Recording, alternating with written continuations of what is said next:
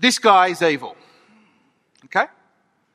Mugabe, or pick any despot, right? Any dictator who is so powerful that he hurts people or she hurts people. His, history's full of them. Okay, this one in particular on my heart only because I've seen him. Another one, Ivan Milat or any serial killer that you fancy or any terrorist. These are the guys and girls who just destroy life. And they're utterly evil. Okay? Now this one hasn't worked all day. So if it doesn't work at 6:30, I'm giving up, okay? This one is evil, right? Well, that's better than most, right? Like if you're not sure who it is, ask someone else who's younger than you. Uh, Dr. Evil, Maleficent, or Thanos, that is where the uh, sci fi world takes us. That, that character, uh, he, I think, is the epitome of evil. Where does your mind go when you think of the word evil? That's our big question for tonight. And our answer is not going to be out there. Mugabe, Ivan Milat, they are genuinely evil and we should go there. But tonight the Bible's bringing it much closer. Actually, it's bringing us right to ourselves. And we're in a very heavy part of the Bible tonight. It's hard. And everything in your 21st century shaped brains is going to say to this Bible passage, no, it's not true. I don't like it. But I want to encourage you tonight is hold on. Go on the journey with God. There is no Disney ending to this sermon. Okay? But there is really good news. All right, let's pray. Father God, you are with us tonight and you will speak through your word. In many ways, we don't want to hear what you're going to say tonight. So do your work to help us to listen wherever we are with you. We know that what you have to say is good, so speak to us tonight. In Jesus' name, amen. All right, Genesis, the book of Genesis, it teaches us about the nature and the character of God we have seen Genesis 1 and 2 and 3 and 4 and 5 that God is good. He is majestic. He is powerful and he is just. But in Genesis 1, 2, 3, 4, and 5, we've also seen the story of humanity. And the story of humanity tells us what humans are like, what you and me are like. Number one, we've seen that every single human being is made in the image of God every single one. There is no accidents in God's eyes. Every single one of you is handmade by God. You are made for a relationship with Him and you're made for a relationship with people. Secondly, we've seen every single human is a sinner. A sinner is someone who rejects their Creator and listens to a creature. And most of us, we just listen to ourselves instead of God. And what we've seen in Genesis 3 to 5 is that sin starts with basically a disobeyed command and it moved to lying and murder and then revenge. And the third thing we've seen is that we all die. You are not immortal. Remember chapter 5? He died. He died. He died. He died. He died. Death is like a doona over everything and everyone. And so, from the very first Israelite that heard Moses say this stuff, all the way through to the 21st century today, Genesis is a mirror that when you look into Genesis, you see yourself. And you understand a very, very important question Who am I? Your answer to the question, Who am I, shapes your entire life. And so, in our eight verses tonight, we're going to answer that question, Who am I, with four points. Number one, we're going to look at a picture of utter evil. Point two, God's verdict on humanity. Number three, the good news. Number four, honesty. Point number one, a picture of utter evil. Genesis 6, the world is full of babies. Men and women are doing what they were told and filling the earth and hoping to subdue it. It's good, excuse me, it's good news. But then in, in Genesis 6, verse 2, the story flips and there is a, a picture of utter evil. Put your finger on it. Verse 2. The sons of God saw that the daughters of humans were beautiful, and they married any of them they chose. Here we witness a replay of Genesis 3. Remember Genesis 3? The woman saw something good and she took it. Genesis, Genesis 6, verse 3, 2, sorry. The sons of God saw something they thought was good and they took it. Now, who are the sons of God? This is one of the most debated verses in the Bible. They could be mighty kings. So imagine mighty kings, beautiful women, just taking them and marrying them. The second option is this could be the line of Cain, bad, with the line of Seth, good, marrying each other. The third option, and the one that I think is most likely, is that the sons of God are fallen angels. Weird. I know that it's weird. What we hear then is this is how the word sons of God is used in the Old Testament. So if you look in Genesis, you look in um, Job, and you look in Psalms, you'll see that's how it talks about angelic beings or fallen angelic beings. And then if you read 1 Peter and Jude in the New Testament, they talk about the flood and supernatural beings. And we don't really understand what's going on there, but they're bringing those two ideas together. So what we have here in Genesis is a marriage between an, a fallen angel or demonic being somehow married to some women. And they're married. The parents have agreed. This is, there's no rape here. There's creatures of different kinds being married. Now, why would people do this? Why would the parents give their daughters to marry a, a fallen angel? Well, probably that in Genesis 5, that theme of death was there. So those parents probably thought, we'll marry our daughters off, and maybe this is the way we can get eternal life our world, your world, would celebrate this type of marriage. It's a progressive marriage. God condemns it. See there in verse 3? It's not God's good design for marriage. And this evil marriage fails to achieve eternal life. All it did was create, in verse 4, the Nephilim. Don't know much about the Nephilim. What we know is that they were tall, angry, strong warriors famous for causing pain on people. That's what they created. So God judges humanity in verse 3. He emphasizes their mortality, they are not eternal. And then he limits their life to 120 years to limit their evil. Okay? And that was implemented by the time of Jacob. So, point two God's verdict on humanity. Have a look at verse 5. The Lord saw. Those three words mean basically God just stepped back and looked at everything going on. And so he considers the state of the entire world, and we're taken again back to Genesis 1. Have a look on the screen. Genesis 1:31. God saw all that he'd made, and it was very good.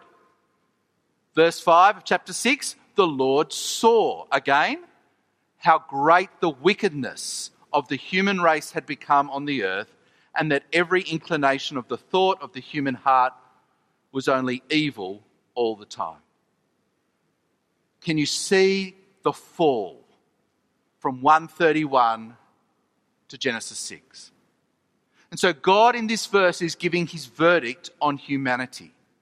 He's saying evil is universal, absolute, internal, and constant. Universal. In this verse, he's not looking at the serial killers in particular. He's not looking at the dictators. What he's saying here is that this includes you. This includes me. This includes Noah. Now, some of you are pretty decent. You're like B plus, okay? There are some people in orange that are like, you know, an E, F, or G, right? Like, there, there is some despicable stuff in our city. But God absolutely recognizes the different types of evil. God doesn't go, a, a lie and rape are the same. They're not. He sees the levels of evil. He hates evil, especially against vulnerable people. But the point here in verse 6, sorry, verse 5, is that this applies to you and me and everyone. He's describing the whole of humanity. Number two, absolute. Our opposition to God and our obsession with sin permeates everything. Evil in our hearts is like contaminated water. You can't put a cup in and get water that doesn't have some contamination or polluted air. You can't breathe in a bit of air that isn't polluted if the air is polluted. Now, every time a sports person morally fails, think sandpaper gate, think a football person on the booze doing something dumb, happens all the time. They turn up on the media the next day. You know what they say? They shake their head, they cry a bit, and then they say, It wasn't me. That's not me. The real me is kind and good. That action I did wasn't me. You know what? The Bible fundamentally disagrees. And that is because our actions are driven from our hearts, the center or core of our being. And the poison of sin contaminates not our actions, but our hearts. Look what Jesus says. The things that come out of a person's mouth come from the heart, and these defile him. Now, please hear this. The point is not that human beings, Christian and non Christian, don't do profoundly good, sacrificial, and generous deeds towards others and the creation. You need to hear that. Those of you at school tomorrow morning, your Christian friends and your non Christian friends will do good acts. Our friends out in the world will do good and not so good acts. And that's because we're all made in the image of God. But the point here in Genesis is that if you were to examine that act and the thought behind that act with the forensic eyes of God, we would see that there was something selfish something corrupt, something prideful in all our best deeds and acts all the time. Because the heart of human is evil. Now, this is really hard to hear. It's really hard to hear. Is God exaggerating? He doesn't exaggerate. Is it applying to someone else? No. Actually, maybe it's just the Old Testament. The New Testament is so much easier, right? Jesus is progressive, he understands. Well, have a look what Jesus says. This is the verdict light has come into the world, but people loved darkness instead of light because their deeds were evil. The truth is, humans love evil. And if you're a Christian tonight, you still, at times, love evil because you have the flesh of Adam. The truth is actually that our hearts deceive us. Jeremiah 17, verse 9 the heart is deceitful above all things and beyond cure. Deep down, we think we're okay, don't we? Deep down, we can go, I'm better than them, therefore I'm okay and then we hear from the media and online, it's never your fault. It's God's fault. Someone else's fault. But the heart deceives us. Have a look at your heart. Do you remember that friendship that was ruined a few months ago by your jealousy? Maybe in your mind, as you're online, love quickly turns to lust as you look at pornography. The constant pursuit of likes on Instagram or Snapchat so you can feel like a real human. The justification of telling a lie at school or at uni. The way you talk to someone down in Orange who's a nobody. You wouldn't do it here, but you, are okay talking to them down there. The meanness you feel when you feel unappreciated the desire to be flattered, the resentment of blame, your self confidence online as you post your opinions, knowing you really don't have a clue what you're talking about.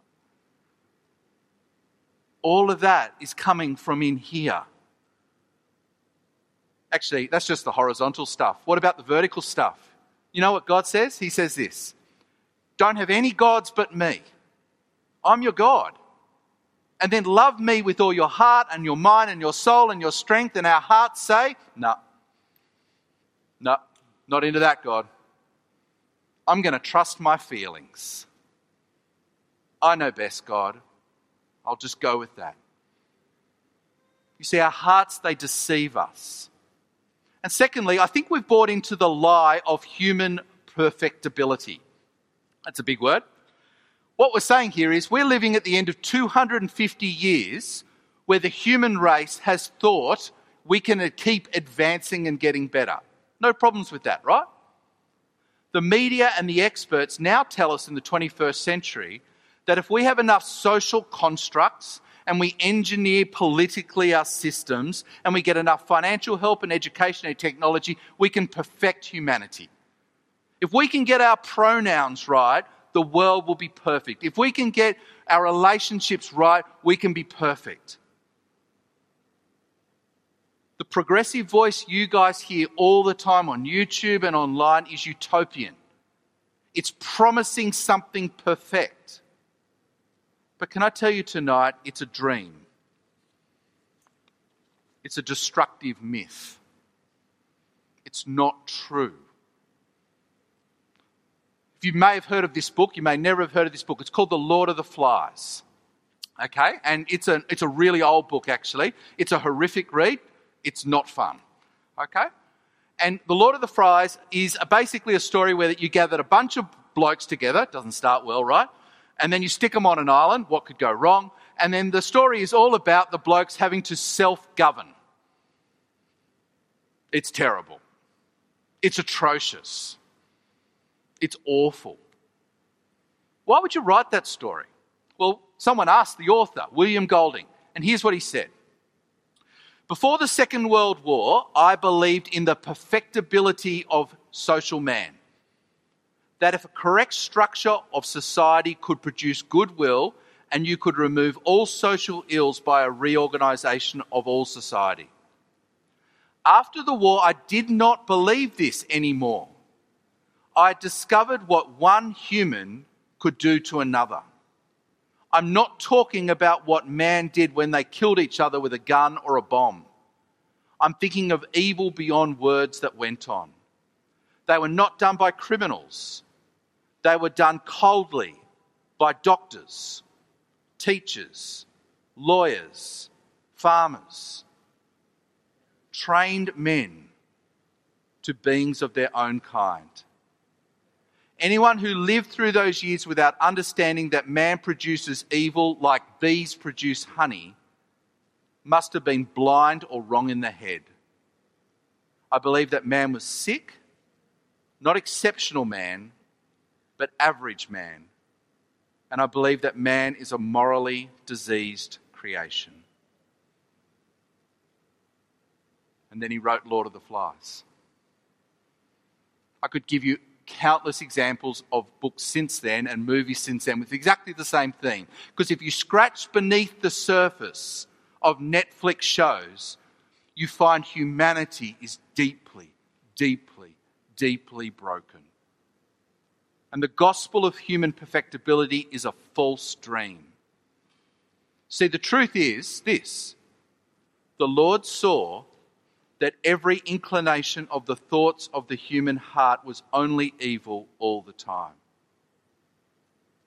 Tonight, I want you to know that this is true. This is true of the friend sitting next to you tonight outside of what God has done in them. And this is true of you outside of what God has done in you. And you need to feel the weight of this because it weighs heavily on God's heart. Put your finger on verse 6. The Lord regretted that he had made human beings on the earth, and his heart was deeply troubled. The true God is not apathetic to the mess we make of our hearts and the world. The true God is not a robotic dictator who just picks us up and just smashes us down. The true God is deeply troubled. Now, that word there, deeply troubled, it means enraged. It's the same word is used when Dinah's brothers hear that she was raped. It's the same word Jonathan uses when he hears that Saul wants to murder David. It is being grieved to the core by the evil in humanity. And God's response is judgment. Because a good God always judges evil. And that's the point of the flood. We'll do this next week. The point of the flood is that the good God is against evil. But it will not be the end next week. Because in verse 8 we see in Noah there's a glimmer of hope. So, point three the good news. As heavy and unpleasant as this passage is, we need to hear it very clearly so we don't, believe, so we don't live in a make believe world. I think most young people are living in a make believe world, refusing to hear the truth of what their hearts are like. Martin Luther says this The human heart is like the stables on a man's farm. Now, if you've never been to a stable, it's a really unpleasant adventure, right? Just think toilet, okay? Pretending all is okay in a stable on the farm is not going to make it well. Sprinkling perfume around the farm is not going to make it well. What is needed is a great flood to wash things clean. That is what the blood of Christ is. You see, the incredible good news of Christianity is not God expects you to improve yourself. You can't. It is not that we can perfect humanity. God knows we can't. And it's not that God will ignore the evil in your heart. He won't. This is the good news of Christianity. But God demonstrates His own love for us in this. While we were still sinners, Christ died for us. The good news of Christianity is when you were evil at your core, enemies of God, Jesus suffered the judgment for your evil and my evil a judgment far worse than a flood. And please know this His blood doesn't wash your outsides clean and make you nice people. Jesus' blood washes your insides clean. Every single evil thought that leads to all the evil actions, He washes it clean now and forever. Simon Manchester, a preacher in Sydney, says this We don't sing Amazing Grace properly unless we understand the amazing disgrace of our hearts. We don't sing Amazing Grace properly unless we understand the amazing disgrace of our hearts. The cross is not a fairy tale. It is not a Disney moment. It is not where we just get to go, ha, everything's okay. No, no, no. The cross of Jesus is a horrific statement of love for evil humanity. So let's go back to our big question. Our big question was Who am I? The answer as you go out into the dark tonight will impact your entire week. Okay, it absolutely impacts everything you do this week. And for the next seven days, you and I, we're going to be told by the world an answer to this question. And the answer is this who am I? The world says, You're good. Be yourself. Trust your feelings. And if something goes wrong, blame someone. That's the world we live in. And do you know what type of world it creates? It creates the self centered world we live in. Because when every single person thinks that they're good and they're being themselves and they're trusting their own feelings and blaming others, you end up with our world. And actually, it's a destructive myth. It works in the media, it works on Netflix, but it is terrible, terrible to live. If you ever can get your friends to be honest about what life is like when they trust their feelings and have to prove themselves, it is a lonely, hopeless existence. God's answer to the question, Who am I? it's much harder to hear, isn't it? We don't want to hear God's answer to the question. But when we do listen to it, it leads to freedom and life. Because what's God's answer? He says, Be honest. That's his answer. Look into your heart and be honest. Because when you do, like I do, I am not good. Sin poisons my heart and shapes every action, even my best ones, and I need help. And when you say those three words, I need help, at that very point, God abundantly gives you help. He gives you the forgiveness of Jesus. The only way to know yourself and the comfort of Jesus is through honesty. If you're not a Christian here tonight, you are so welcome. But I want to promise you that God has brought you here to answer the question, Who am I? And if you're having an honest moment right now and you're realizing that your heart is evil and you need help, then you are in the perfect place. Because the person sitting next to you or two seats away will help you come face to face with your God tonight and become a Christian. They'll help you say sorry to God, bring your honesty to Him, and He will forgive you and you will be His forever. If you are a Christian, then know this the Christian life is just a life of honesty. That is the Christian life. It's as simple as that. All we do is live honest lives. We're honest about our sins. We turn up to God like that tax collector in the temple. I love that parable.